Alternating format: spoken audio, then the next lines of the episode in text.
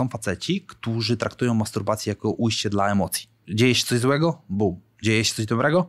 Bum. To jest problem, bo tu znowu tworzymy pewną nawykowość sytuacji. My stajemy się po prostu miękcy, tak? I często to nie jest jakby świadome działanie. Zadajesz bardzo proste pytanie, jak twój poranny maszt? Ale o co pytasz? Jest? Nie ma? No jeżeli myśli, to ja już wiem, że nie pamięta, kiedy ostatnio... E, Teraz są świeże badania, które pokazują, że nie ma czegoś takiego jak zdrowa dawka alkoholu. Nie ma. Jeżeli interesuje Cię biznes, przedsiębiorczość, pieniądze, zasubskrybuj nasz kanał i kliknij dzwoneczek.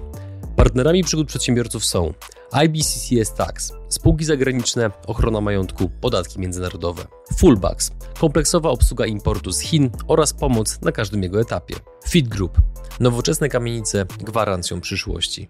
Milky Ice. Budujemy sieć punktów z lodami w Dubaju i Abu Dhabi. YouTube dla biznesu.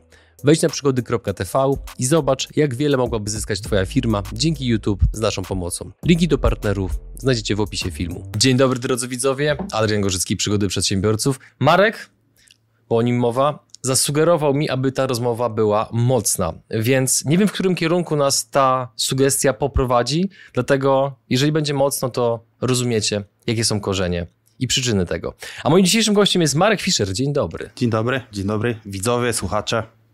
Słuchaj, jakby zapytała cię twoja babcia, co, co robisz zawodowo, to co byś jej powiedział? Jestem konsultantem żywieniowym. Z wykształcenia jestem dietetykiem e, klinicznym, skończyłem Uniwersytet Medyczny w Szczecinie, ale jestem konsultantem żywieniowym i określam się kimś mianem Reja Donowana polskiej dietetyki. Mhm. Nie wiem, czy kojarzycie taką postać Reja Donowana. On rozwiązywał Problemy. nierozwiązywane, nierozwiązywalne problemy. Dokładnie tak. I jakby ja się tym zajmuję. E, kalibracja problemów moich e, klientów podopiecznych to jest główne moje zadanie. Czyli jakby ja już wyszedłem grubo poza skalę rozpisywania jadłospisów i wysyłania suplementacji, bo mnie to po prostu w pewnym momencie a znudziło w formie pracy, jakby, Mhm. bo jest przestrzeń dla zupełnie innych ludzi, którzy będą się tym zajmować i prawdopodobnie będą w tym lepsi niż ja w rozpisywaniu jadłospisów, bo jakby ile można, ile facet może szukać przepisów w internecie i potem podawać je ludziom. Na zasadzie, ja bym chciał zjeść jakieś seksowne naleśniki. Google it. Mhm. Hmm? Jakby, okej, wiesz ile masz zjeść na posiłek, tak? Więc w pewnym momencie zaczęli pojawiać się klienci, którzy mieli zupełnie, zupełnie inne problemy, tak? W momencie, kiedy pojawili się klienci, którzy jakby są między innymi na liście Forbesa, to tam jakby nie było na zasadzie Marek, rozpisz mi dietę, tylko Marek, tu masz kontakt do mojego kucharza, dogadaj się z nim, co mam jeść. Tak? Albo słuchaj, mam taki taki problem, musisz znaleźć mi takiego i takiego lekarza, albo czy masz takiego lekarza. Więc nagle się okazało, że jakby z branży dietetyki przeszedłem do branży zdrowia, takiej jakby bardzo mocno połączonej w kontekście dietetyki, suplementacji, e, fizjoterapii, lekarzy, czyli tego zbudowania całego kolektywu specjalistów, a dzięki temu, że jestem w branży już 11 lat, to tych specjalistów w całej Polsce znam wielu, więc jest mi łatwo polecić konkretne nazwiska, a inne konkretne nazwiska, jeżeli oni nie mogą zająć się problemem albo nie potrafią się nim zająć, polecą mi następne konkretne nazwiska. I jeden z moich klientów mówi, że jestem jego konsjerżem żywieniowym. Czyli jakby zajmuję się dowiezieniem wszystkich rezultatów związanych bezpośrednio z jego zdrowiem i zanim zadzwoni do swojego lekarza pierwszego kontaktu, to najpierw dzwoni do mnie zapytać, ty słuchaj, bo jest taki problem, co robimy? Mhm. W briefie jest napisane, że obsłużyłeś ponad 5000 klientów dietetycznych, miałeś pra- pracowałeś dla największych polskich firm suplementacyjnych, farmaceutycznych, pracowałeś z klientami z listy Forbesa, pracowałeś z czołowymi polskimi sportowcami, europejską czołówką sportów chwytanych, zawodnikami KSW oraz innych federacji MMA oraz z olimpijczykami. Wiem też, że kumplujesz się, współpracujesz z Rafałem Mazurem. Ci, którzy znają Rafała, wiedzą, że on e, przepraszam za język, nie pierdoli się w tańcu i raczej nie pracuje z e, byle kim. Więc na potrzeby tego, co powiedzieliśmy na samym początku, że ta rozmowa może być mocna, spróbujmy wyłączyć twoją skromność i powiedz mi, biorąc pod uwagę te wszystkie osiągnięcia, co czyni cię zajebistym w tym, co robisz? To, że Wyłącz wiem, skromność. to, że please. wiem, co robię. E, Ja staram się absolutnie nie stawiać na przypadkowość swoich zadań. E, Rafał mówi zawsze, że mam jeden z najbardziej unikalnych talentów menedżerskich, czyli talent do przewidywania fakapów. I ja to zawsze powtarzam, że tak naprawdę, jeżeli chodzi o moją pracę, ja nie jestem wybitny, jeżeli chodzi o przygotowanie planu. Ja jestem wybitny w przewidywaniu tego, co może się spierdolić. Czyli robiąc wagę z zawodnikami, wiem, że jeżeli będziesz miał podróż 800-900 kilometrów, spuchniesz. 9 na 10. Jeżeli miałem zawodnika z Bydgoszczy zresztą, Bartek serdecznie pozdrawiam, będziesz to oglądał. Dziękuję za to, że wczoraj mnie zbiłeś. E, miałem zawodnika, właśnie Bartka Gładkowicza, który... Mm, zaplanował podróż na Słowację 24 godziny przed ważeniem. I ja mówię, to jest za mało czasu spuchniesz, trasa, mówię, jesteś duży, dźwigasz tej wody, na pewno spuchniesz. I zabrakło nam półtorej kilograma. I to hmm. oczywiście jest moja wina, bo nie zaplanowałem tego wcześniej, więc biorę za to całkowitą odpowiedzialność. Ale ja mam talent do przewidywania fakapów i patrzenia długoterminowo. I jedną z takich rzeczy, którą nauczyłem się pracując z Hiszpanami i e, Włochami, to jest pasacorto vista larga, czyli małe kroki, długoterminowa wizja. I jakby ja pracuję na bardzo prostych zasadach ze swoimi klientami. Bardzo. Typu? Typu dostajesz brief, czyli jakby wytyczne i masz pięć zasad na najbliższe 30 dni. Zasada jeden. Pilnujesz kalorii. Kolejność nie jest przypadkowa. Zasada numer jeden. Pilnujesz kalorii. Jeżeli nie możesz albo z jakiegoś powodu nie chcesz zjeść rzeczy, które masz zaplanowane, to pilnujesz tylko spożycia kalorii. Bo suma summarum, na koniec dnia calories in, calories out to jest najważniejsza rzecz, jaka się liczy w kontekście tego, na czym pracujesz z daną osobą. Numer dwa, pilnujesz spożycia białka. Białko jest najważniejszym makroskładnikiem w kontekście tego, jak pracujemy i co robimy. Metabolizm, termogeniczność, samopoczucie, białko. Numer trzy, robisz tyle i tyle jednostek treningowych. jakby mnie nie interesuje, czy zrobisz je od poniedziałku do środy, a potem cały tydzień nie robisz nic, mamy zaplanowane, to jest twoje minimum. To nie jest twoje optymalne, to jest twoje minimum, żebyś nie umarł. Numer cztery, robisz tyle i tyle kroków poza jakby tą, tym obszarem typowo treningowym. Numer pięć, pijesz tyle wody. Tak? I im dalej wchodzimy w tą grę, im wyższy level tego mojego klienta, tym te zasady są trudniejsze. Mhm. Bo jeżeli on mi mówi po 30 dniach, stary, ja już piję 5 litrów wody bez żadnego problemu, bo się tego nauczyłem, to to już nie jest zasada, to już jest nawyk. Więc ta zasada ściągana z listy jest zastępowana przez następną. Tak? Mhm. Więc to są naprawdę proste rzeczy. I to nie jest jakiś rocket science, żeby to zrobić. Naprawdę to nie jest żaden rocket science. Ale przewidywanie fakapów, jeżeli pracujesz z przedsiębiorcą, macie święto kapitalizmu, tak? Mhm. I po święcie kapitalizmu macie imprezę. I na tej imprezie są ludzie, którzy są przedsiębiorcami i załóżmy, że jest szeroko zakarpiana. Tak? I ja rozmawiam ze swoim klientem. Będę na święcie, na święcie kapitalizmu, będzie impreza. Będziesz pił? Nie. Dobra, ja zakładam, że będziesz pił. I zakładając, że będziesz pił, w piątek zrobisz to, w sobotę w ogóle wyłączamy ten dzień z naszego kalendarza, w niedzielę rano wstajesz i robisz to, to, to, to, to. Mhm. I dostaję w niedzielę wiadomość. Kurwa, uratowałeś mi życie, stary. Uratowałeś mi życie. I zrobiłem najlepszy deal w swoim życiu, bo nie musiałem iść, bo wiedziałem, że nie martwię się tym, bo ty przewidziałeś, że będzie taka sytuacja, tak? Więc to jest ta moja mocna strona. I ja zawsze to mówię. Ja nie muszę być perfekcyjny w rozpisywaniu jadłospisów, bo perfekcyjny jadłospis, który wisi na lodówce i nikt z nim nic nie robi, nie dowozi rezultatów. Możesz mieć najgorszy plan żywieniowy, najgorszy schemat suplementacyjny, ale jeżeli go powtarzasz i robisz, to dowiedziesz więcej efektów niż napisany plan za x dziesiątek tysięcy złotych, które są wrzucane. Tak? Mhm. I ja pracując z klientem zadaję jedno pytanie. Jakie są twoje słabe strony?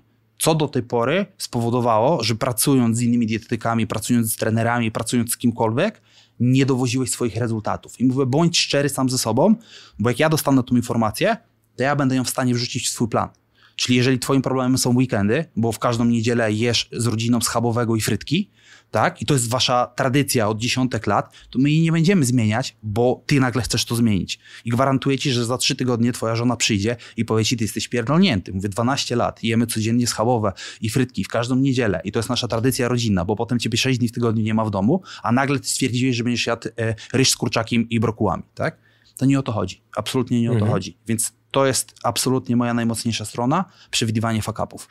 Powiedz mi, bo dobre decyzje biorą się z doświadczenia doświadczenie bierze się z fakapów. Więc gdybyś miał spojrzeć wstecz, to które sytuacje, które pomyłki, które błędy powodują uśmiech na twojej twarzy na zasadzie ale epicko, wtedy spierdoliłem. Wszystkie. E, wiesz co, jakby ja chyba takich małych fakapów w ogóle nie pamiętam, bo to jest takie przysłowiowe, taczka z gównem się wysypała, trzeba to pozbierać, wrzucać, wrzucić do taczki i jedziesz dalej jakby mhm. nie ma co o tym myśleć, bo e, te takie małe błędy mi nie definiują, tak? Czyli rzeczy, które e, absolutnie zepsułem w pracy z klientami, czegoś nie zrobiłem, nie zapomniałem.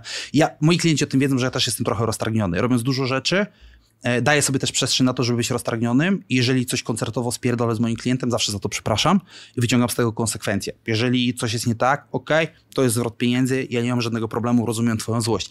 I nie mówię, że raz to się stało, czy dwa to się stało. I to jest absolutnie moja wina. Wyciągnąłem wnioski i zbudowałem proces. Proces się spierdolił, zbudowałem następny proces. Ten proces się spierdolił, zbudowałem następny proces. Ale takie trzy najważniejsze rzeczy to jest to, że mając 18 e, lat wyjechałem na Kanary do pracy na dwa lata. E, zostałem delikatnie mówiąc zmotywowany przez moich rodziców, żeby opuścić Zgorzelec, bo ja jestem ze Zgorzelca. Mhm. Zgorzelec jest takim małym, specyficznym miastem e, na granicy z Niemcami. Jakby z mojego biura mam dosłownie trzy minuty, żeby przejść do tej ładniejszej strony świata, czy tej bogatszej strony świata. Natomiast w związku z tym, że jestem ze Zgorzelca, mój tato, mam nadzieję, że mnie tato za to nie zabijesz, był cinkciarzem studiował w Szczecinie, był marynarzem. Dawaj go na wywiad. Tomasz, Tomasz był facet, jest facetem, który przez 20 lat prowadził swoją firmę w małym mieście, ochroniarską. I do dzisiaj pamiętam jeden ze złotych cytatów, który absolutnie uwielbiam, że kiedy dzieje się na świecie źle, to jedna branża, która na pewno będzie zarabiała pieniądze, to jest branża ochroniarska, bo ludzie będą potrzebowali ochrony, bo dzieje się źle. E, I faktycznie, wiesz, z tego kryzysu w 2008 to firma, która nazywała się Masada, e, na poczet tej izra izraelskiej góry, na której bronili się e, chyba chrześcijanie przed muzułmanami. Jakbym coś przekręcił historycy, wybaczcie, ale tak mi się wydaje. E, przeszedł obronną ręką, bo realnie było zapotrzebowanie na, na to, czym on się zajmował. Tak? I, I to była taka jedna z najważniejszych lekcji, którą ja wyciągnąłem. Nie idź do branży, w której dzieje się dobrze, bo tam nie masz nic do rozwiązania a idź tam, Ciekawe. gdzie jest rozpierdol, bo to ty możesz przyjść i wnieść rozwiązanie. Przynieść świeżą krew i powiedzieć, słuchaj, ty się skupiasz na tym, na tym, na tym, ja mam zupełnie inną wizję i moja wizja jest lepsza niż twoja, tak? Ale e, wracając do, do samego Zgorzelca, był specyficznym miastem. No, mój tato był cinkciarzem, jakby prowadził firmę ochroniarską, więc też jakby łączył koneksję pomiędzy e, miejscowymi politykami i miejscowymi chuliganami, tak? No bo jakby będąc w tej branży, no musisz być pośrodku, tak? Co za kulturowy tygiel. Tak. I, i, i no nie da się tego zrobić inaczej, tak? Czyli musisz się dogadywać tak. z jedną i z drugą stroną. No i w związku z tym, że też w latach 80. trenował karate, no i był chuliganem, e, między innymi stał na bramkach w Szczecinie, e, to dużo rzeczy się działo. I mój brat poszedł za jego przykładem. Czyli mój brat też był chuliganem. I do dzisiaj mówi o tym, że jakby został w Zgorzelcu, to byłyby dwa rozwiązania. Albo były dowództwem wszystkich gangusów w Zgorzelcu, albo by po prostu siedział, albo był bardzo bogaty. A teraz jest marynarzem, jest pierwszym oficerem e, na, na promach. Mam nadzieję, że niebawem kapitanem. Kibicuję. E, natomiast to były takie dwie osoby, które jakby łączyły wiele rzeczy. I u nas w domu była taka zasada, że jeżeli chcesz, miałeś kieszonkowe, natomiast jak chciałeś więcej pieniędzy, no to stary, masz dwie ręce, dwie nogi, Masz opcję, możesz pójść stać na ochronie. Stałem na ochronie mając 15 lat, ochroniałem imprezy rowerowe. Najgorsze, najgorsze doświadczenie w moim życiu. Czemu? Bo, bo wiesz, blokujesz główną ulicę, tak? Mhm. Wiesz, jak to z główną ulicą, tak? I szczególnie, że z Gorzelcy jest jedna. Jak ją blokujesz, to nagle zbiera ci się sznur out i wychodzi taki facet i mówi, panie, ale ja, ja tylko tam przejadę, tak? A ja mówię, ale ja nie mogę, to jest moja praca, nie mogę pana puścić. Po pięciu minutach panie, ja tylko przejadę, jest ty tępy jebany chuju, jak mnie nie puścisz, wiesz, jazda, nie? Do 15-latka. Do, do 15-latka, tak? Wiesz, no ja byłem, zawsze byłem posturalny, tak? Jasne. Mając 15 lat, y, mia, mieliśmy z takim moim serdecznym kolegą ksywę e, najstarsi, na, inaczej, najmłodsi 18-latkowie w Zgorzelcu, ze względu na to, że mieliśmy 15 lat, a wyglądaliśmy na, na dużo starszych. Ale wiesz, to tak było. Ja się śmiałem, że każdy z nas jest kulturalny, natomiast kwestia czasu, który mija, mija stojąc po nieodpowiedniej stronie łazienki jest wprost proporcjonalna do tej kultury, którą w sobie masz, nie? I jakby to nam pokazuje dokładnie tą sytuację. Jestem kulturalny czekając w samochodzie 5 minut, ale po 15 już jestem kawałem hama, a po 30 jestem po prostu chujem, tak? Mhm. Więc yy, jakby robiłem to i mój brat całe życie starał się mi usilnie trzymać od tych tematów yy, jakby prawych biznesów, żeby nie mówić i, inaczej. Natomiast jakby w związku z tym, że yy, zawsze naśladowałem mojego brata i mojego tatę, no to miałem takie parcie, że chcę, że muszę, że muszę coś udowodnić, że ja też mogę. I ja dosyć późno przeszedłem takie młodzieńcze dojrzewanie, nie? Czyli wiesz, większość facetów dojrzewa, ma bunt nastolatka w wieku 18, 13 lat, tak? Ja miałem bunt nastolatka w wieku 18 lat. I co się wtedy działo? E, miałem dziewczynę, która pracowała w barze, była ode mnie 5 lat starsza. Więc zamiast chodzić do szkoły, odbierałem ją w nocy z tego baru, no wiadomo, odprowadzałem ją do domu, więc wracałem od niej z domu o piątej, zanim rodzice wstali, więc oni myśleli, że wszystko zajebiście, no przecież jakby wiesz, całą noc przespałem, nie? No więc jakby do szkoły nie docierałem, a w związku z tym, że swoje liceum miałem 3 minuty od przejścia do domu, to zawsze miałem jakieś okienko, jak mnie tato budził, ty zajęć nie masz? Nie, nie, mam dzisiaj okienko, nie? E, do tego stopnia, że w ostatniej klasie, ostatnim semestrze klasy maturalnej miałem chyba 260 godzin nieobecnych na 280 godzin zajęć. Pisałem maturę z fizyki, e, chemii, biologii, bo moi rodzice bardzo chcieli wysłać mnie na stomę albo na, na e, lekarski, no bo uważali, że jestem dosyć inteligentnym gościem. Ja jakby wtedy uważałem nieco inaczej. E, do tego stopnia, że jak trafiłem na fizykę, z której miałem potem zdawać maturę, to nauczycielka fizyki zapytała się mnie, kim pan jest. Ja pana nie widziałem cały semestr. Tak? No i oczywiście z matury z fizyki rozszerzonej, rozszerzonej zdobyłem całe e, legendarne, zdobyłem całe legendarne 13%. Więc tłumacząc, było takie genialne pytanie, to jest świetne pytanie, było pytanie e, dosłownie mm, w szybkim skrócie, jeżeli stoi x Spartiatów, Spartan, tak? I odbija swoją tarczą e, promienie słoneczne pod takim, pod takim kątem e, i celują na statek, który znajduje się w takiej, w takiej odległości od tej tarczy, to czy jest możliwe, żeby doszło do tam samozapłonu? Coś ten deseń. Mogę przekłamywać, to było dawno temu. I mój mózg, genialny, genialny prostu mój mózg czasami jak jest, ja bym tak chciał z nim usiąść i pogadać, nie? Powiedzieć mu, nie rób mi takich rzeczy. Nie, proszę cię, nie rób mi takich rzeczy. Ale mój mózg, siedząc, mówi tak, ty, oglądałeś taki program na Discovery Channel, Łowcy Mitów, i oni pokazali, że się nie da. Weź tam napisz, że się nie da, bo oglądałeś taki program. No i ja wiesz. I, I, to była moja odpowiedź, także... Zaliczyli czy nie? Nie, nie, oczywiście, że nie. Jakby ja wyniki z matury, szczęście, szczęście od Boga, dostawałem od swojego taty telefonicznie, jak byłem na Kanarach, bo podejrzewam, że e, re, silna ręka by potraktowała moją potylicę dosyć mocno na zasadzie takiego, wiesz, pum, trzy lata, przepraszam. E, trzy lata e, płacenia za korki z fizyki, a ty takie tam bzdury wpisujesz i 13% dowodzisz. Więc to był taki okres buntu. E, miałem serdecznego kolegę, miałem, e, który teraz jest na liście poszukiwanych przez Interpol za fałszowanie pieniędzy. E, I to był taki mój najlepszy ziom w tamtych czasach. Taki spore naprawdę, wyróżnienie. Spore, spore. Na, naprawdę najlepszy. Działo się wiele różnych rzeczy, używki, wiesz, opcje na zasadzie ty, idziemy do szkoły, nie. A co robimy? We Wrocławiu choinkę postawili, jedziemy zobaczyć? Dawaj, jedziemy zobaczyć. Nie? I wiesz, czwartek, ósma rano, a my, wiesz, bum, Wrocław, kawka pod choinką, zdjęcie na Facebooka, powrót do domu, nie? Tak? No, w tamtych czasach jeszcze nauczyciele i rodzice raczej stronili od social mediów, więc to był tam 2010, mhm. 9, 9 10. Więc e, podejrzewam, że jakbym został w tym towarzystwie i nie zmienił otoczenia, to duża szansa, że byłbym z nim gdzieś tam, gdzie się znajduje, tak? Mhm. E, słyszałem, że ogląda e, wypowiedzi, nie mówię o tym pierwszy raz, jak oglądasz, pozdrawiam, tak częściowo. E, gdziekolwiek, Gdziekolwiek jesteś. Ale, ale tak. I to był taki moment, w którym, wiesz, ja nie wiedziałem do końca, co chcę robić. Mm, nie wiedziałem do końca, kim jestem, jakby jako osoba. Miałem 18 lat mm, rozstałem się z dziewczyną, która była 5 lat starsza. Jakby niekoniecznie wiedziałem, w którą stronę mam iść. No i jakby moi rodzice przyszli. E, córka przyjaciół ma taką firmę, która wysyła właśnie ludzi jako animatorów na cały świat. No i ona przyszła mówi, słuchaj, no jakby jest oferta wyjazdu na Kanary, kontrakt na 3 miesiące, tam 700 euro na rękę, mieszkanie od hotelu, jedzenie od hotelu. Jedziesz, może wakacje, może sobie coś poukładasz. No i wyjechałem e, i spotkałem tam mojego szefa. Do tej pory mówię mój szef, e, Włocha, który był ode mnie 15 lat starszy i który jakby w momencie, kiedy się spotkaliśmy, to ten vibe po prostu tak, masz takie momenty, że kogoś spotykasz, masz klik. Wiesz, dwa słowa, cokolwiek, masz klik. I to było to. I jakby u nas kliknięciem było to, że ja ważąc wtedy chyba ze 120 kg, będąc po prostu takim, wszedłem, wszedłem na, na zaplecze do hotelu, do którego mnie wysłali, no i tam mam debrief, od szefowej, która była jego partnerką. Ona mi mówi, jak to wygląda, co będę robił, czym się będę zajmował, jak w ogóle tam się pracuje. I nagle otwierają się drzwi, jest takie jeb. Wchodzi Włoch, wiesz, koszula rozpięta na wszystkie guziki, cały wydzierany, 88, 85 kg wagi, ale taki docięty na maksa, wiesz, włosy postawione, wzrok i patrzy się na ciebie i mówi tak do, jakby do, do, wszystkich ludzi, ale też jakby do ciebie, mimo tego, że jesteś pierwszy dzień w pracy. Jeżeli jeszcze raz którykolwiek z was powie na mój temat cokolwiek, że nie robię show, nie tańczę, nie przychodzę do pracy, nie prowadzę zajęć sportowych, to wezmę ten kij odmiotły, wsadzę głową w dupę i będę wami machał jak ma, flagą lewo, prawo, lewo, prawo.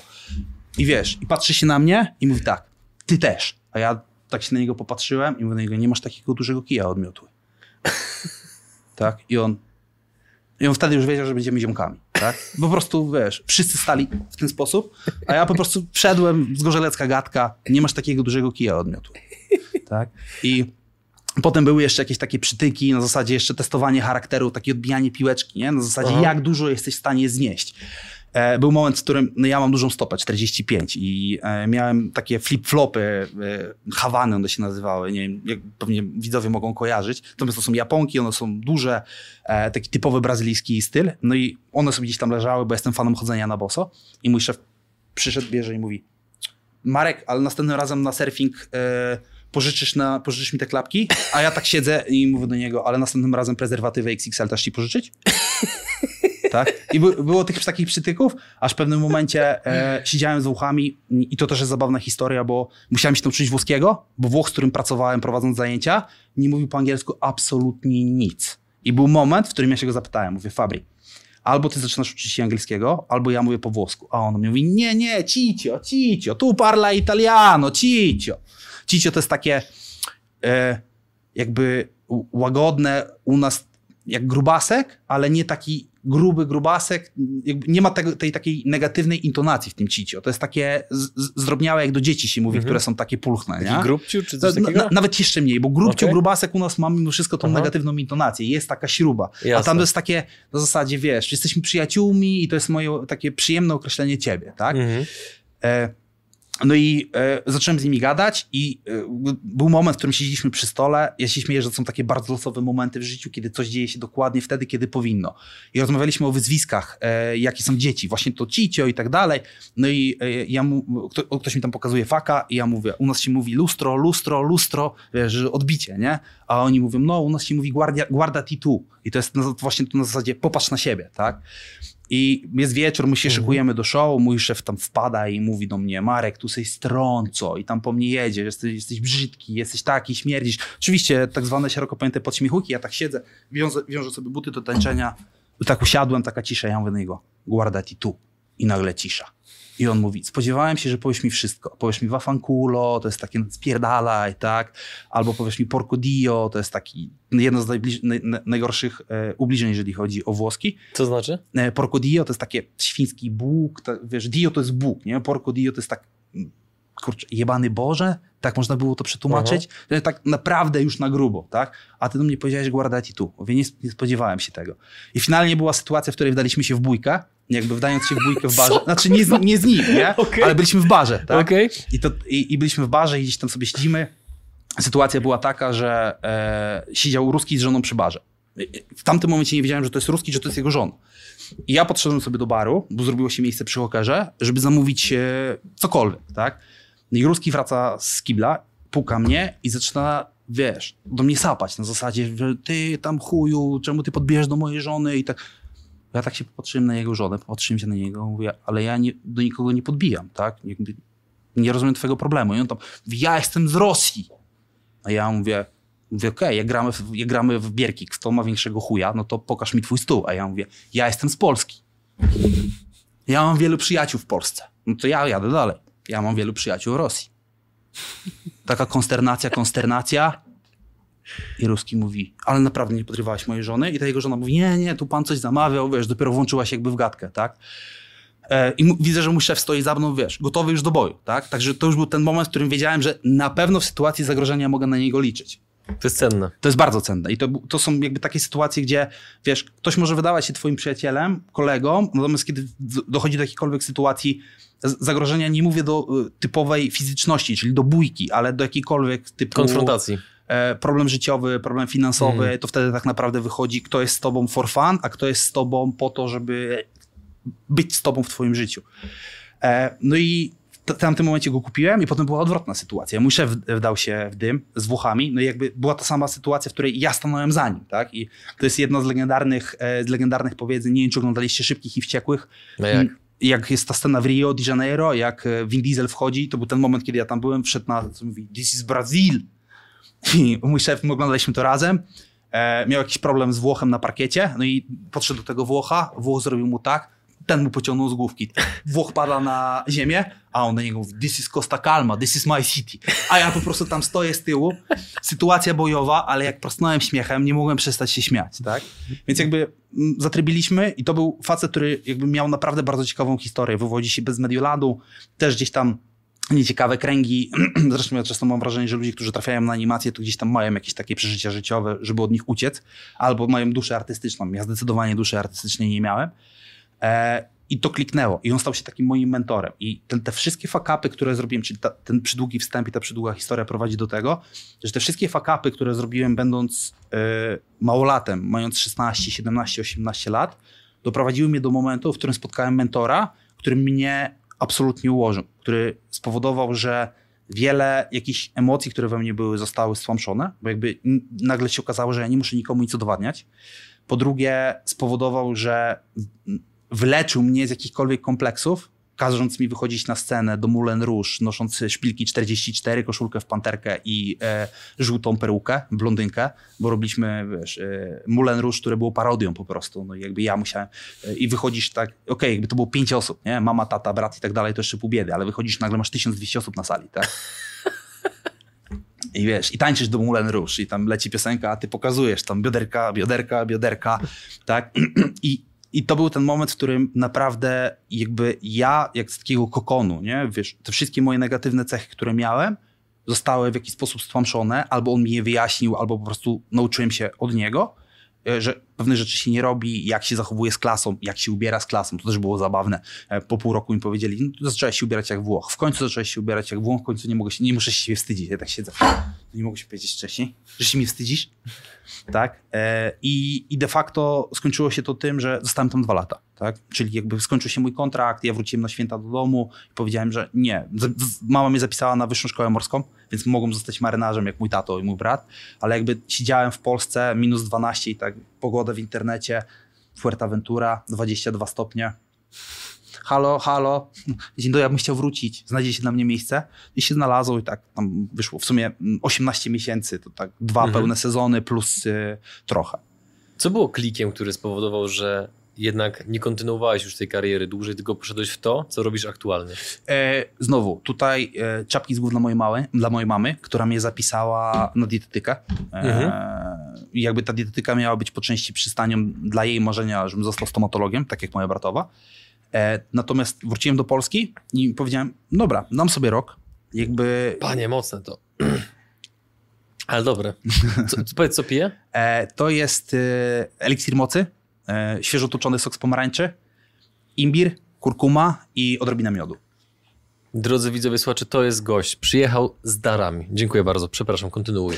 E, więc e, wróciłem i powiedziałem, daję sobie rok. I zobaczymy, jak, co z tego wyniknie. Tak? W trakcie jakby tego roku zrobiłem też papiery trenera personalnego, e, zacząłem gdzieś tam sobie delikatnie pracować, no jakby tym gwoździem do trumny, który spowodował, że mimo wszystko zostałem, to była moja narzeczona. Czyli to był taki moment, znowu... Gwoźdź do trumny? Mocne wyrażenie w tym kontekście. Gwóźdź do trumny, nie powrotu na Kanary. Okay. O tak, w, okay. tym, w tym wypadku. Czyli jakby to, że całkowicie zamknąłem ten etap w swoim życiu. E, moment, w którym jakby zobaczyłem swoją narzeczoną i mm, jakby w ojcu chrzestnym jest takie piękne wyrażenie w książce, że piorun z jasnego nieba ci trafia. I to był ten moment. Nie? Jakby zobaczyłem ją, trafiłem do jej domu i powiedziałem, będę tu częstym gościem. Powiedziałem sobie wewnętrznie, w takim wewnętrznym monologu, będę tutaj częstym gościem. No i jakby to spowodowało, że jakby tamten etap, ona mhm. była zamknięciem tamtego etapu, a rozpoczęciem następnego etapu, który dzieje się do teraz. Czego cię nauczyła? Moja narzeczona? Tak. Pokory, e, pracy nad sobą, czystości. Absolutnie. Myślę, że każdy facet, który dużo robi, powie, że jego kobieta nauczyła go czystości. Więc na pewno w ten sposób. E, bardzo dużej ilości wyrozumiałości, cierpliwości, szczególnie cierpliwości, bo była ze mną na wszystkich etapach budowania mojej kariery, gdzie pracowałem często po 20 godzin dziennie. E... Da się tyle? Pytanie, czy się nie da. Jakby jeżeli cel jest jasny, jeżeli intencja jest jasna, to mhm. cała reszta to są tak naprawdę, jak to mówi Rafał Mazur, wymówki. Albo masz wyniki, albo masz wymówki. To Amen. był moment, w którym e, ja stawiałem na wyniki, no i oczywiście związek na tym bardzo cierpiał, bo były sytuacje, ja prowadziłem gabinet z Gorzelcu, studiowałem w Szczecinie, ze Szczecina do Gorzelca jest 400 kilometrów i pracowałem jeszcze e, w innej firmie dietetycznej, gdzie byłem szkoleniowcem i czasami były sytuacje, ja zjeżdżałem co dwa weekendy do, do Zgorzelca, na piątek i na sobotę i były sytuacje, gdzie wracałem w piątek, cały dzień miałem gabinet, sobotę miałem gabinet, przyjeżdżałem w niedzielę i w niedzielę dostawałem telefon, musisz być jutro w Gdańsku, bo musisz mnie zastąpić, mam, mam zapalenie krtani, jestem chory tak? I potrzebujecie na wsparciu, tak? Więc wjeżdżałem do domu, witałem się z narzeczoną, przepakowałem się i jechałem ze Szczecina do Gdańska. Byłem tam dwa dni, potem na przykład byłem w Warszawie i z tej Warszawy wracałem do Szczecina tylko po to, żeby pójść na zajęcie na cały dzień, bo zajęcia mieliśmy, to już był etap mhm. magisterki, więc tam były e, dwa dni zajęć. W jaki sposób się dogadywałeś z swoją e, ukochaną, żeby akceptowała taki styl życia u ciebie? Bo to jest jednak coś, co powoduje często rozłam w związkach, że jest bardzo duża dysproporcja tego, że jedna strona jest bardzo mocno zaangażowana w swoją karierę, druga niekoniecznie. No i to czasami ma happy end, tak jak w waszym przypadku, bądź w przypadku moim i mojej żony. Pozdrawiam cię, kochanie. E, ale jednak statystyka pokazuje, że większość związków nie wytrzymuje czegoś takiego, więc jak wy to ułożyliście u siebie? E, ja miałem ten olbrzymi plus, że one są do mnie dużo młodsza, bo to są 4 lata, e, więc jakby też budowaliśmy ten związek od podstaw. Następna rzecz jest taka, że ja studiowałem w Szczecinie dziennie i przyjeżdżałem do Zgorzelca do niej przez dwa lata. Czyli jakby kiedy wszyscy mieli życie studenckie, kiedy wszyscy imprezowali, ja jeździłem do swojej narzeczonej. Tak? I to jakby była moja inwestycja czasu przede wszystkim i moja jakby opcja pokazania, że to jest naprawdę na serio. To, to nie jest tak, że jakby ty jesteś małolatem, ja sobie poznałem wakacyjna miłość, tak? Eee, Gris na zasadzie, mhm. że tylko nie, to jest, to jest na serio, mhm. tak? Jakby ja cię traktuję jako ten końcowy etap i do, jakby dowiezienie wyniku, który się nazywa życie miłosne, tak? Ty jesteś tym moim domknięciem. Mhm. Więc jak ona przyjechała do Szczecina, też dla mnie, na studia, bo jakby, żeby połączyć to życie, no oczywiście mieliśmy bardzo dużo momentów kryzysowych, dużo pracy, ale jak to ktoś kiedyś powiedział, związki są łatwe. Naprawdę są bardzo łatwe. Tylko to, co trzeba absolutnie zrobić, to jest to, że należy zrozumieć, że związki to jest gra, gra drużynowa. Po pierwsze, jesteście w tym razem, razem, więc wynik meczu jest albo wygrany, albo przegrany. I albo jest wygrany dla dwóch stron, albo jest przegrany dla dwóch stron. To nie jest tak, że ty wygrałeś kłótnię, więc jesteś zajebisty. Nie, stary, nie jesteś. Bo właśnie skrzywdziłeś tą jedną osobę, która de facto ma być z tobą we wszystkich najgorszych momentach twojego życia. Tak? Mm. Więc tego nie robisz. Tak? Jeżeli z kimś jesteś, to jesteś z nim na dobre i na złe. I w dzisiejszych czasach ludzie tego po prostu nie rozumieją. Ja jestem oldschoolowy, zawdzięczam to swoim rodzicom i dla mnie to jest na dobre i na złe. Mój tato kiedyś mi powiedział, pamiętaj, w naszej rodzinie nie było nigdy żadnego rozwodu. Tak? Szybciej będzie sznur i las, i bagażnik w kombi, niż rozwód, nie? O kurde. Tak, jakby to są takie, my mamy raz do roku takie męskie spotkanie mm. z trzech fisherów i sobie właśnie tak gadamy, nie? Jakby to było właśnie na zasadzie, nigdy nie było żadnego rozwodu, chłopaki nie spierdolcie tego. Nie, nie zepsujcie naszej statystyki. Słuchaj, a propos tego, co teraz powiedziałeś, bo generalnie ja jestem fanem takiej bardzo mocnej komunikacji, zwłaszcza między mężczyznami. Natomiast coraz częściej spotykam się z sytuacjami, coraz częściej czytuję artykuły w internecie poświęcone pokoleniu płatków śniegu. Jakie masz zdanie w tym temacie, obserwując, co się dzieje obecnie z młodymi mężczyznami wchodzącymi w dorosłość? E, robiąc research do tego podcastu, bo jakby nie lubię być wiernym gościem, e, dotarłem do informacji, czy trenowałeś sporty walki. Zdarzyło się. Okej, okay. więc teraz jak każdy sportowiec, jak każda osoba, która trenowała sporty walki i nie było to dwa miesiące i nazywa się sportowcem walki, wiesz, że generalnie wchodząc do sportu walki, najpierw dostajesz solidny wpierdol, Oj. żeby potem odwdzięczać się tym samym następnym adeptom, którzy przychodzą. Jakby tak. to jest kolej rzeczy tak? Czyli jeżeli jesteś najlepszy w danym pokoju, to znaczy, że jesteś w złym pokoju, tak? I ja nie jestem w stanie tego zrozumieć mentalnie, jak mężczyzna może wystawiać się na bycie słabym. Ja rozum, rozumiem e, jakby ustępstwa, no bo oczywiście życie, cały biznes buduje się na ustępstwach, tak? Ale nie wiem, jak można e, celowo być słabym, tak? Jesteśmy w momencie, w jakim jesteśmy na świecie. Jest olbrzymie zagrożenie. Jest. Nie wiemy, co się potoczy dalej, tak? Nie, nie wiemy, czy w jakiś sposób to nas nie dosięgnie, czy nie będzie tego call in arms, tak? I teraz jak my z kulturą sportu walki poradzimy sobie z wykonywaniem rozkazów? Ja nie lubię wykonywać rozkazów, absolutnie, tak? Ale jeżeli wchodzisz do dojo, masz tenera, to się go słuchasz. Jak się go nie słuchasz, to cię wypierdala z dojo. Piłka jest krótka, tak? Mhm. I my jesteśmy nauczeni pewnej rutyny, pewnej etyki i tego, że początkowe porażki są skorelowane z tym, że na końcu i tak odnosisz sukces, tak? A jeżeli nie odnosisz sukcesu, to znaczy, że nie jesteś na końcu. No to jest, to jest proste. Mhm. Więc ja nie przyjmuję takiej informacji o tym, że e, jakby dla mnie słabość jest czymś, czego ja nie rozumiem. Tak? W sensie słabości fizycznej, słabości mentalnej. E, absolutnie też, żeby pokazać drugą stronę. Ja, ja nie chcę mówić, że my jako mężczyźni nie mamy prawa do bycia słabymi, bycia zmęczonymi i tak dalej. Mamy, absolutnie. Nie? Żebyśmy nie tworzyli takich trendów na zasadzie ty masz być zawsze twardy, zawsze z jajami. Nie, ale masz mieć jaja wtedy, kiedy masz je mieć. Tak? Czyli e, ty masz być groźny, ale mieć to, jak to mówi Jordan Peterson, pod całkowitą kontrolą. Tak? Czyli zdecydowanie lepiej jest być wojownikiem w ogrodzie niż ogrodnikiem na wojnie. Tak? bo wiesz, do czego jesteś, do czego możesz działać, co zrobić. I też jeżeli popatrzymy sobie na cały świat e, biznesu, czy cały świat sportu, to jak masz mental sportowca, jeżeli trenowałeś sporty i nauczyłeś się przegrywać, to jest ci łatwiej. I wczoraj miałem taką rozmowę z swoim podopiecznym, który dzisiaj rano bardzo mocno mnie zbił, Damian, pozdrawiam.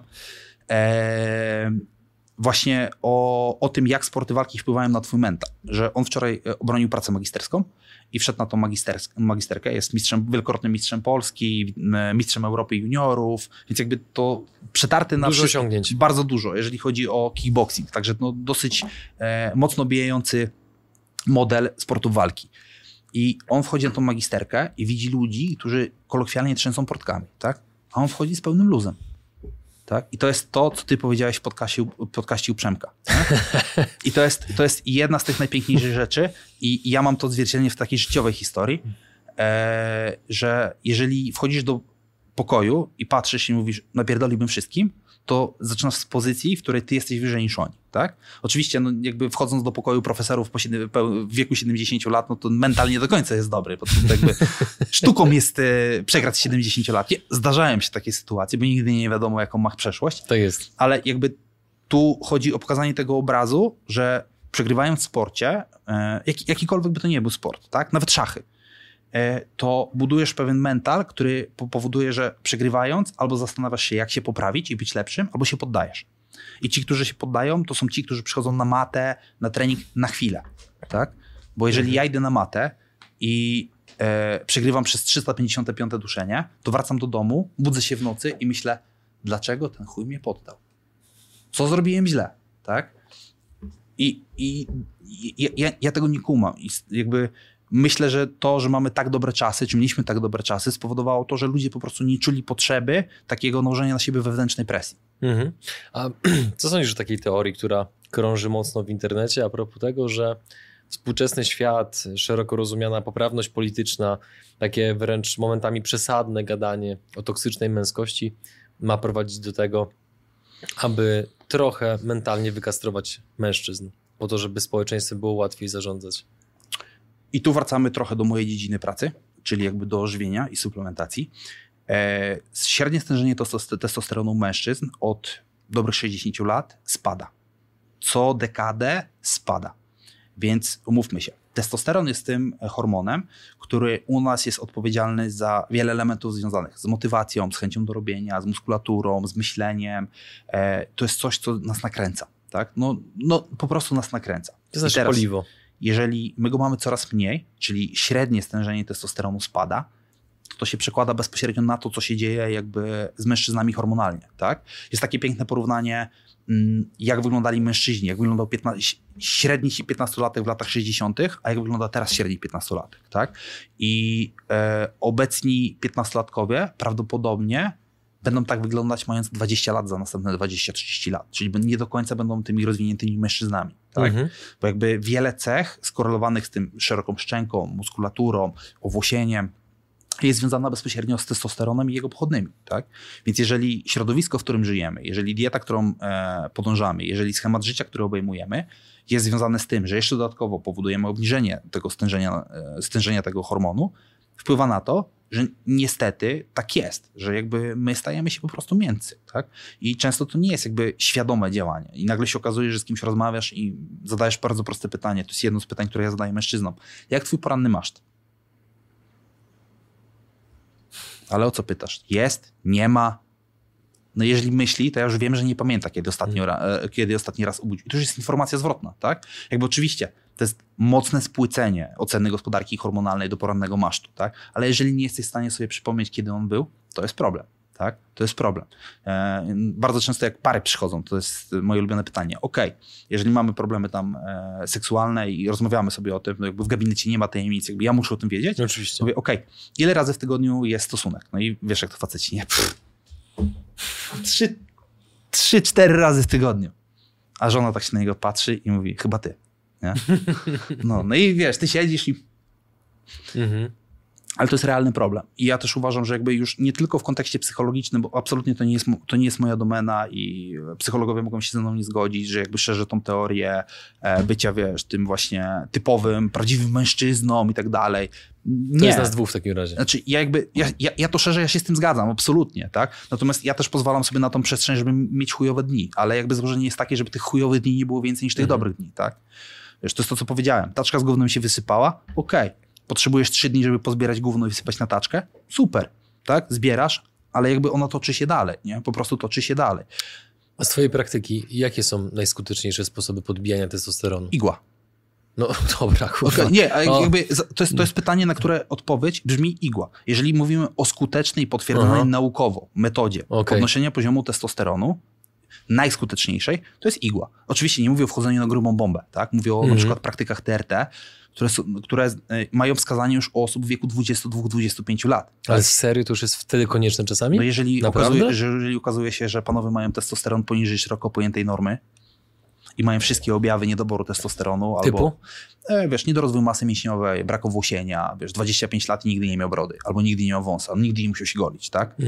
E, problemy z libido, problemy z seksualnością, wiesz, problemy z motywacją. Bardzo często depresja jest skorelowana z niedoborem testosteronu, szczególnie u panów, znaczy jakby typowo u panów, tak?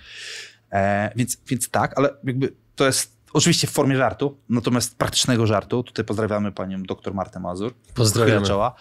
E, ale realnie styl życia. E, nie ma. Ja, ja mam swoje protokoły suplementacyjne. Ja absolutnie mógłbym powiedzieć, zapraszam was, kupcie, zajebiste, działają, pomagają. Tak, ale to jest 10% roboty. To jest 10% roboty. A ja nie jestem naciągaczem, nie sprzedaję wężowego e, oleju po to, żeby po prostu powiedzieć, kup, będziesz miał, e, konar będzie płonął, tak? Mhm. No nie.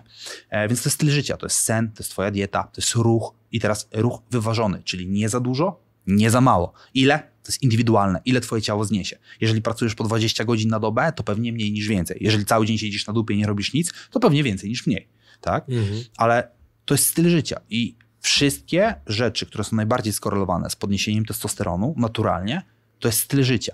I bardzo często najprostszy wzór. Jedziesz na urlop, tak? Zamykasz temat prowadzenia swojej firmy. Siedzisz na urlopie. Wysypiasz się. Ładujesz kalorie w opór, bo nie martw, jesteś na urlopie, więc robisz sobie tą przestrzeń na to, dobra, dzisiaj zjem naleśniki, to jutro zjem sałatkę i tak dalej, ale w ogóle tym się nie martwisz. Jesteś ze swoją ukochaną. Siedzisz na słońcu, ruszasz się, pograsz w siatkę na plaży. Jak wygląda twoje libido? Generalnie możesz dzień w dzień, dzień w dzień. I u partnerki jest to samo. Dlaczego? Bo całkowicie odwrócił się twój schemat życia. Śpisz, regenerujesz się, jesz więcej, prawdopodobnie w końcu jesz tyle, ile powinieneś jeść, tak? Czyli wychodzisz z jakiegoś durnego deficytu albo przewlekłego deficytu, albo nawet jakościowo zmienia się twoja dieta, bo nagle się okazuje, że wiesz, jesteś na all inclusive i jesz ryby, jesz owoce morza, bo ci podają, tak? Więc to jest najprostszy przykład. Tak? Jedziesz na urlop i nagle okazuje się, że wszystko jest super i chce ci się. I kiedy masz największą przestrzeń na tworzenie nowych rzeczy?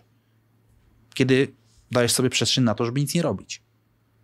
Jak bardzo alkohol rozpierdala naszą męskość, testosteron i tak dalej? E, teraz są świeże badania, które pokazują, że nie ma czegoś takiego jak zdrowa dawka alkoholu. Nie ma. Więc te nasze polskie mity na zasadzie, wiesz, kieliszek na zdrowie, kieliszek na obniżenie ciśnienia i tak dalej, możemy sobie wsadzić między kurwa, bajki. głupie, ja To jest bardzo głupie. Ja uważam, że alkohol jest jedną z najgorszych używek. Dużo bardziej i dużo lepiej byśmy tolerowali wprowadzenie marihuany do e, wolnego obrotu, tak, niż picie alkoholu. Oczywiście, stosowanie marihuany też niesie ze sobą powikłania związane z neuroprzekaźnikami, z chęciami, z motywacją, Mhm. z testosteronem i tak dalej. Więc to też nie jest e, jakby używka, która jest wolna od e, problemów. Ale alkohol absolutnie jest najgorszą rzeczą, jaką możemy zrobić dla swojego zdrowia, tak? Jakby ktoś mi powie, dobra stary, ale to co, mam być abstynentem do końca życia? Nie. Tak? Ja mam bardzo proste zasady, jeżeli, picie, jeżeli chodzi o picie alkoholu. To są moje wewnętrzne zasady. Po pierwsze, nigdy nie piję po godzinie 12. Czyli jakby jak jest wybija 24, tak, jestem na imprezie, to jest koniec mojego picia alkoholu. Dlaczego? Bo jeżeli minie 12 godzin, to ja prawdopodobnie będę zdolny do wykonywania wszystkich podstawowych czynności życiowych. Pojechać, pójść na spacer, pójść na trening, cokolwiek. Druga, nigdy nie zostaje dłużej niż do drugiej w nocy na imprezie, bo po drugiej w nocy nigdy nie dzieje się nic dobrego. To już jest zawsze tylko i wyłącznie miejsce dla niedobitków. O stary, ja cię kocham, ja cię uwielbiam, jesteś zajebisty, nie? A kurwa, kim ty jesteś? To jest ten moment, tak? Że wszyscy się kochają, bo wszyscy się nienawidzą. Trzecia rzecz, nie piję, kiedy jestem szczęśliwy, nie piję, kiedy jestem smutny. Czyli nie tworzę tych połączeń w mózgu, że Tych jak rytuałów. jestem smutny i zmęczony, to trzeba wypić wino, bo jestem tak ciężko pracuję, że muszę się nagrodzić.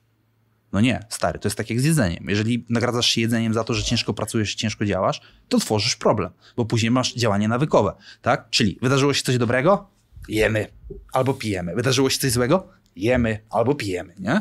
Nie robimy tego. I to jest jakby moja zasada. Ja zawsze to mówię. Nie. Chcesz się napić, tak? Idź z ziomami na miasto. Chcesz się napić? Zajebiście. Idź, tak? I jak z wyłamaniem od diety. Napiłeś się, następnego dnia wracasz na obroty. Step by step, małymi krokami, tak? Mhm. Ale nie ma czegoś. Każdy, każda lampka wina, mimo tego, że mówi się, że wino to najzdrowszy alkohol na świecie, jest już skorelowana z tym, że twój mózg pracuje gorzej, tak? A jeżeli popatrzymy sobie na to, czym my się zajmujemy, czy ja, czy ty, czy prawdopodobnie większość twoich widzów, no to jest biznes, tak? A w biznesie to jest głównym graczem. Największy kapitał. Więc jeżeli robisz coś celowo, żeby uszkodzić to, no to pytanie po co, tak? Okej, i są deale, których nie ubijesz be- bez alkoholu. Są. Jakby ja pracuję z klientami, którzy mi to mówią, stary, to jest old school, nie? Tam musimy pójść, usiąść, PRL, wódka, zakąska i dopiero dobijemy targu, tak? Okej, ja to kumam. Więc co możemy zrobić, żeby zminimalizować wpływ alkoholu na twoje funkcjonowanie? To, to, to, to i tak dalej, i tak dalej. Ale to jest tragedia. Jeżeli chodzi w ogóle o całe twoje zdrowie, jeżeli chodzi o gospodarkę cukrową, regenerację, sen, mózg, e, hormony, to jest tragedia. Mi się bardzo dobrze sprawdza, jak jeździmy do znajomych, że zamiast właśnie tak jak się kiedyś robiło, tak jak kiedyś robiliśmy, żeby przywozić flaszkę, to po prostu przywozimy zajebisty zestaw kosmetyków. Zawsze cieszy, ładnie pachnie, ładnie wygląda. Jakie? Obojętnie. W tym przypadku akurat my wspieramy po prostu rodzinny biznes mojego szwagra, czyli starą mydlarnię. Ale takie pytanie, trochę z bomby, ale zobaczymy, co odpowiesz. Ile ty miesięcznie zarabiasz? Tak do kieszeni. Ty, ty jako ty, nie firma, ty. A, a mogę odbić piłeczkę? Śmiało. Czy jak powiem ci, ile miesięcznie wydaję, jakie mam stałe koszty miesięczne, to będzie difference? Jeżeli to sprawi, że będziesz czuł się bardziej komfortowo, to śmiało. Okej, to ja miesięcznie, żeby wyjść na zero, muszę zarobić 25 tysięcy, żeby wyjść na zero. I dopiero zaczyna się moja gra. Czyli Mhm. ja każdego pierwszego mam, odpalam nową grę, która nazywa się, dobra, stary, musisz zarobić 25 koła. I Okej. dopiero wtedy zaczyna się moja gra. Aha, dobra. Idąc dalej, zadam Ci pytanie jeszcze a propos poprzedniego wątku, które będzie skonstruowane tak, jak jeszcze nigdy nie było skonstruowane w historii tego programu. Jestem tego pewien na milion procent. Powiem dwa słowa, a Ty powiesz o, na ich temat, co tylko chcesz. Gotowy? Jasne. Dopamina porno. Tragedia. I teraz już tłumaczę dlaczego. E, problemem nie jest to, że faceci oglądają porno. Problemem jest to, że oglądają porno i się masturbują. To jest problem. Nie? Jakby te połączenia, które się tworzą, e, jeżeli chodzi o znowu tworzenie pewnego nawyku, to jest tragedia. E, wiesz, ja tutaj nie pójdę tak głęboko, jakby przyszedł ktoś, kto się stricte zajmuje neurochemią, na przykład Joanna Podgórska. E, Myślę, że Asie kojarzy ze względu na, na, na Paulinę. Tak? Natomiast jest tak, że im bardziej wystawiamy się na bodźce, które stymulują naszą dopaminę, tym nasz mózg A staje się nieco mniej wrażliwy na działanie tych bodźców. To jest jak z kokainą. Nie? Im więcej jej walisz, tym im częściej walisz, tym więcej jej potrzebujesz, żeby uzyskać ten sam bodziec, tak? Czyli jak z alkoholem. Jak jesteś wprawiony, tak, to nie uzyskasz, nie uzyskasz tego stanu upojenia alkoholowego, nie zwiększając dawki, tak? I to samo dzieje się w momencie, kiedy wystawiamy się na e, dawki dopaminowe, tak? Wiesz, i problem polega na tym, że my bodźców dopaminowych w naszym życiu codziennym mamy tak dużo, że to jest kosmos. Rolki na Instagramie. Dlaczego posty czytane albo posty zdjęcia już nie są tak fajne? Bo nie są tak absorbujące. Jak zaczynasz oglądać rolki, które przez 30 sekund stymulują twój mózg, motywacyjne, na przykład z Mhm. przygód przedsiębiorców, albo Mhm. jakiekolwiek inne, to twój mózg jedzie dalej. Bo się tym karmi. To jest dla niego papka. Nie? I nagle wiesz, odkładasz telefon po 45 minutach, a nie masz pojęcia, że minęło 45 minut. Jesteś, kurwa, minęła godzina? Ja nic nie zrobiłem, tak? A po drugie, masz limit tej dopaminy, którą jesteś w stanie realnie wykorzystać i, i jakby przełożyć ją na poszczególne rzeczy, które chcesz wykonać. Tak? A czym jest jeszcze dopamina, powiedz dla tych, którzy nie wiedzą? Dopamina jest neuroprzekaźnikiem, który jest odpowiedzialny między innymi za motywację, za działanie, za chęć do życia, za chęć funkcjonowania. To jest jakby trochę przeciwwaga do serotoniny, bo serotonina jest skorelowana z radością, natomiast niedobory dopaminy też mogą być związane z szeroko pojętą depresją. Tak? Mhm. Więc e, w ogóle wszystkie zaburzenia w neuroprzekaźnikach, czy będziemy mówić o dopaminie, czy serotoninie, czy acetylcholinie, powodują, że twój mózg po prostu nie pracuje na takich obrotach, na jakich powinien. Mhm. Tak? I naszą rolą jest to, naszą jako specjalistów od żywienia suplementacji, którzy na przykład pracują z przedsiębiorcami, jest to, żeby cały czas pchać ten twój mózg na, na dobre tory. Tak? Czyli jakby a, albo przewidywać to, co ty jakby zrobisz, żeby go zepsuć, albo zobaczyć to, co już zrobiłeś w swoim życiu, żeby go zepsuć i żeby zminimalizować to wszystko, co tam się wydarzyło, albo wspierać cię w twoich działaniach, tak? Bo jakby są sytuacje, w których twój mózg musi działać na 110%, o ile się da działać na 110%, a są sytuacje, kiedy twój mózg może działać na 50%. I e, olbrzymią umiejętnością jest manewrowanie pomiędzy tymi dwoma sytuacjami. Tak? Kiedy ty musisz stymulować swój mózg na 110%, a kiedy możesz pozwolić, żeby on nie robił nic. Tak? I to jest też coś, co ja staram się wpajać swoim klientom. Nie? Na zasadzie, ok, mamy suplementację, która będzie stymulowała pracę twojego mózgu. Tak? Mamy środki farmakologiczne, środki suplementacyjne i tak dalej.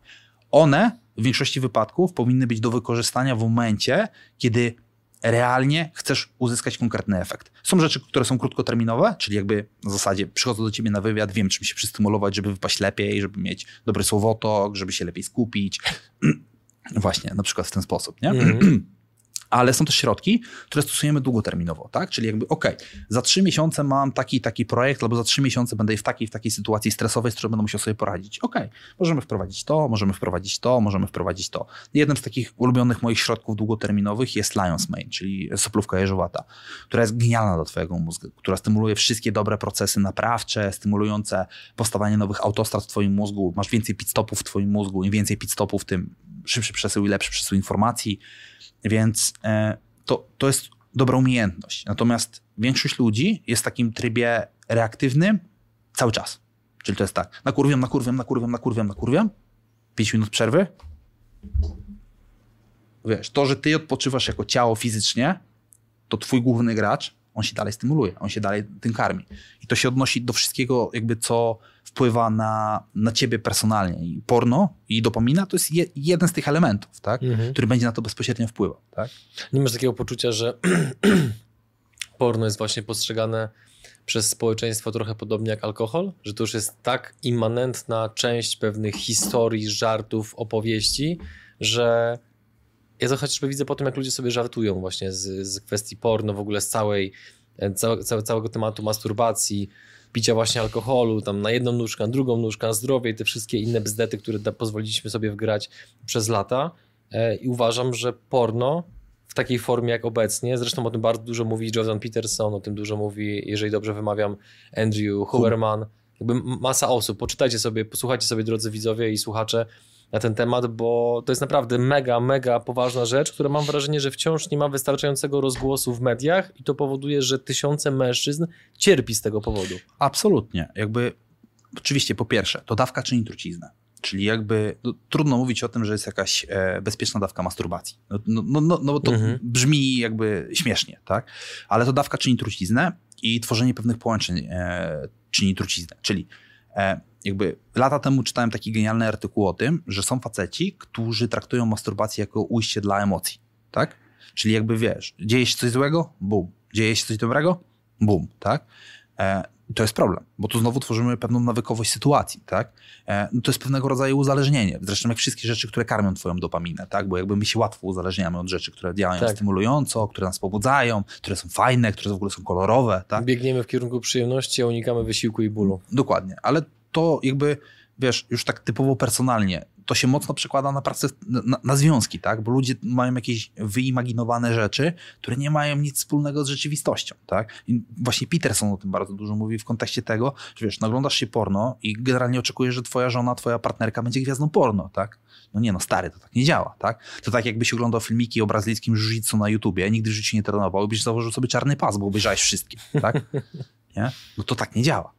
Mhm. Znaczy ja w kontekście w ogóle porno uważam, że jak człowiek się zagłębi w literaturę na ten temat, to prawdopodobnie dojdzie do wniosku, że w tej kwestii, jeżeli chcesz dla siebie zrobić coś dobrego, to powinieneś raczej zostać ortodoksem, bo ta dawka warunkuje truciznę, to jest taki trochę, mam wrażenie, mm, tłumaczenie sobie pewnych rzeczy, które potem w zderzeniu z rzeczywistością i z tym, jak nasz mózg jest słaby w obliczu tak silnych bodźców, przegramy prawdopodobnie, bo tutaj takie jedno zdanie fajne usłyszałem a propos właśnie porno, że e, największa pułapka polega na tym, że podczas jednej sesji porno współczesny mężczyzna widzi więcej szalenie atrakcyjnych kobiet z jeszcze podkręconymi tymi najbardziej seksualnymi elementami cielesnymi niż jego przodek 100 czy 150 lat temu przez całe życie. No i teraz jeżeli dostajesz taką, taką dawkę wrażeń codziennie, no to jak ma, mózg ma ci się nie zlasować? A to się przekłada na wszystkie inne elementy, tak? Bo nawet sam kontekst informacji, które przetwarzasz w ciągu dnia, tak? No jakby my w ciągu jednego, jednej godziny surfowania po internecie dostajemy więcej bodźców niż nasi przodkowie potrafili dostać w tydzień. Ilość artykułów, które jesteś w stanie przeczytać Tak. na jakiejkolwiek domenie startowej, tak? Nie wymieniając ich z imienia i nazwiska. Jest tego, my jesteśmy otoczeni bodźcami i jakby ten detoks dopaminowy, czyli odcięcie się od bodźców, jest jedną z najlepszych rzeczy, jaką możemy zrobić dla swojego mózgu i dla siebie, tak? I e, Na czym polega detoks, detoks dopaminowy dla tych, którzy nie wiedzą? detoks dopaminowy polega na tym, że przez jakiś czas albo na jakiś czas e, ograniczamy bodźce związane z tym, co może stymulować naszą dopaminę, czyli social media, internet, oglądanie wiadomości, wszystkie rzeczy, które działają na ciebie prostymulująco. Kofeina, tak? E, na przykład. Natomiast jakby jednym z najprostszych e, elementów, które możemy sobie wprowadzić, to jest to, co Rafał Mazur nazywa blokiem egoizmu. Czyli jakby to, że rano masz tą przestrzeń czasu, którą poświęcasz tylko i wyłącznie dla siebie, ale nie wystawiając się na to, że pierwsze co robisz, to jest mój czas, Instagram, tak? A 90% społeczności zaczyna dzień od czego? Wstajesz, otwierasz oczy, boom, social media. Tak? Mhm. Oglądanie. Nie? Jakby coś przez całą noc się zmieniło, albo nagle byś wygrał w lotka milion, sprawdzasz, czy przypadkiem ktoś ci nie wysłał czeku. Nie? Tam Prince of Abu Dhabi ci pisze, jesteś super, dostaniesz bańkę za to, że właśnie przeglądasz social media o trzeciej rano, czy tam o czwartej rano, tak? Mhm. Co, już kończąc powoli naszą rozmowę, powiedz mi proszę jeszcze, gdybyś miał zrobić taką na szybko podsumowanie obserwacji u Twoich klientów, ale tych, którzy są Twoim zdaniem najbardziej skuteczni, wydajni, to co ich charakteryzuje? Co oni takiego robią, że to sprawia, że są po prostu skuteczniejsi od innych? Mhm. To jest dobre pytanie, bo na nim nawet dzisiaj rano myślałem. E, jakby dzisiaj akurat trafiłem na, na- na, ktoś, na coś, co ktoś napisał, co powoduje skuteczność w dietetyce i osiąganiu rezultatów. Ja się tak zastanawiałem, jakie są wspólne cechy moich klientów, którzy dowożą wyniki. To po pierwsze e, jest praca w celu nad celem, czyli jakby e, mam takiego klienta, który trenuje triatlon, tak? Ale jakby nie ma planu wystartować, ma tylko jakby challenge, które stawia sobie. Nie? 10 km poniżej 50 minut. To jest mój challenge. I to jest ja kontra ja. Nie kontra tam 50 innych bolków, z którymi będę startował. Nie, to jest ja kontra ja. Tak? I on to robi. I on to po prostu dowozi. Tak? Wiesz, e, druga rzecz to jest absolutnie robienie pomimo, czyli jakby e, ktoś, kto mówi, że nie ma warunków do tego, żeby coś zrobić i ktoś, kto mówi, że ma warunki, żeby coś zrobić, oboje mają rację. Różnica jest taka, że my sami tworzymy sobie warunki do tego, żeby coś zrobić, tak? Jeżeli mam klienta A, jakby załóżmy, że są z podobnego pułapu finansowego, tak? I mam klienta A, który mówi, stary, ale ja nie mogę trzymać diety, bo jestem dzisiaj w podróży do Warszawy, bo to, bo tamto, tak? Bo idę do na spotkanie do knajpy. I mam drugiego, który mówi mi tak, idę na spotkanie do knajpy, stary, ale w każdej knajpie mogę zjeść mięso i warzywa, więc problem, mój problem z jedzeniem w knajpach się rozwiązał, bo powiedziałeś, że jak nie wiem, co mam zjeść, to mam zjeść mięso i warzywa. Tak? Więc to działanie pomimo, nie? Czyli jakby no, myślę, że lepiej to brzmi na zasadzie e, szukanie bardziej rozwiązań niż wymówek, tak? W ten Mhm. sposób. Trzecia rzecz to jest powtarzalność. Oni mają rutyny i nawyki, które po prostu z nimi są, tak? Jeżeli e, mam zapisane, że trenuję 6 razy w tygodniu rano, to trenuję 6 razy w tygodniu rano. Nieważne co, nieważne, że mi się nie chce, tak? Nawet jeżeli to jest po prostu głupie wejście na bieżnię i po prostu ustawienie spaceru, żeby rozbudzić, ja to robię, nie? Czyli jakby zero negocjowania w kontekście wykonywania pewnych rzeczy. E, czwarta rzecz, która mi przychodzi do głowy, to jest to, że mm, odpoczywają tak ciężko, jak pracują. I to jest jedna z najważniejszych rzeczy, którą ja przyswoiłem pracując z poszczególnymi ludźmi. E, ma, jeżeli nagle mój klient mówi mi, że przez dwa tygodnie miał miliard spotkań biznesowych, dobijał olbrzymie deale, jest wypruty i wyjeżdża na dwa tygodnie i mówi mi, przez dwa tygodnie generalnie nie będę się z tobą kontaktował, będę sobie coś tam robił, ale jakby nie, mnie nie ma, tak? Po prostu. Czyli odpoczywać tak ciężko, jak pracujesz. Dajesz sobie ten moment, żeby odpocząć, tak? I, I jakby ten odpoczynek jest skorelowany z tym, że robisz tylko to, co jest prawdziwym odpoczynkiem, a nie udawanym odpoczynkiem, tak? Co jest prawdziwym odpoczynkiem? No nie robienie niczego. Dosłownie, wiesz. E, umiesz robić nic? Ciężko to jest. Bardzo ciężko. Bardzo. Ale to jest niesamowicie ważna, e, to jest bardzo ważna umiejętność. Dlaczego? Bo w momencie, kiedy robisz nic, dlaczego inaczej? Dlaczego najlepsze e, pomysły przychodzą pod prysznicem? No bo wtedy robisz nic de facto. Robisz nic. Dosłownie robisz nic. Stoisz, cieknie woda i twój mózg zajmuje się myśleniem. Jesteś sam ze sobą i nie robisz nic. Ja mam w, swoim, e, w swojej e, teczce notes, z którym jeżdżę wszędzie. Generalnie miałem go wziąć tutaj, bo jak jeżdżę gdziekolwiek, to mam ten notes, bo ja nigdy nie wiem, kiedy wpadnie genialny pomysł na biznes. Żebym pamiętał, żeby go zapisać. Czyli rozmawiając z tobą, może ty rzucić hasło, które mi powie, kurwa, to jest to. I to powiedział nie kto inny jak Adrian Gorzycki. Rozmawiał z tyloma i tyloma osobami, tak? Mhm.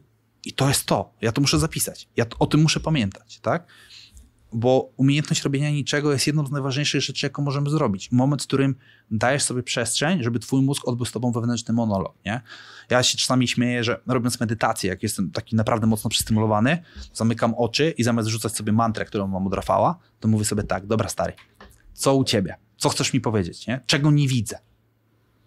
Tak? I jakby, wiesz, udaje, że dosłownie siedzimy we dwóch, ja i mój mózg, nie? Wiesz, jeden czarny, drugi biały, jak y, rozmowa Boga z szatanem i mówię, dobra, powiedz mi chuju, czego chcesz. Czego ty chcesz ode mnie, nie? I jakby ta przestrzeń tych 10 minut medytacji, kiedy powinienem nie robić nic, ale odbywam ten wewnętrzny monolog, bardzo często mi podsyła rzeczy na zasadzie, zobacz stary, zobacz, pamiętasz tego klienta? No pamiętam. Zobacz, jak chujowo to zrobiłeś, nie? Weź to popraw. Musisz to naprawić, stary, bo ci nie dam żyć, nie? Tak? I jak rozmawiam z tymi ludźmi, to oni mają tą przestrzeń na robienie niczego, czyli oni pracują w takim interwale. Jest bum, bum, bum, bum, bum, nic. Ale dosłownie, nie? Wiesz, wyjazd do Kopenhagi, zwiedzanie, knajpki, odpoczynek, wrac, bum, bum, bum, bum, tak? I wiesz, nagle się okazuje, że praca interwałowa nie, nie tylko jest dobra w sporcie, tak? Okazuje się, że praca interwałowa w biznesie też jest dobra, bo przecież nie możesz być w trybie na kurwiacza 100% z czasu. I tą piękną puentą stawiamy kropkę. Drodzy widzowie, słuchacze, bardzo dziękuję Wam za Wasz czas. Naszym dzisiejszym gościem był Marek Fischer. Dajemy brawa. A ja powiem prywatnie, stary, że zajebista rozmowa. Dziękuję Ci, bo ja akurat miałem ten przywilej, że sobie robiłem pewne notatki. Nie wszystkie notatki były pytaniami, niektóre były przemyśleniami, pomysłami, więc dziękuję Ci za tą rozmowę. Dzięki, że poszliśmy faktycznie w mocnym kierunku. Dzięki za duży poziom otwartości. Mam nadzieję, że ten wywiad wniesie naprawdę sporo wartości w życie wielu ludzi. Bardzo dziękuję za zaproszenie. Dziękuję drodzy widzowie, słuchacze. Widzimy się w kolejnym odcinku. Cześć.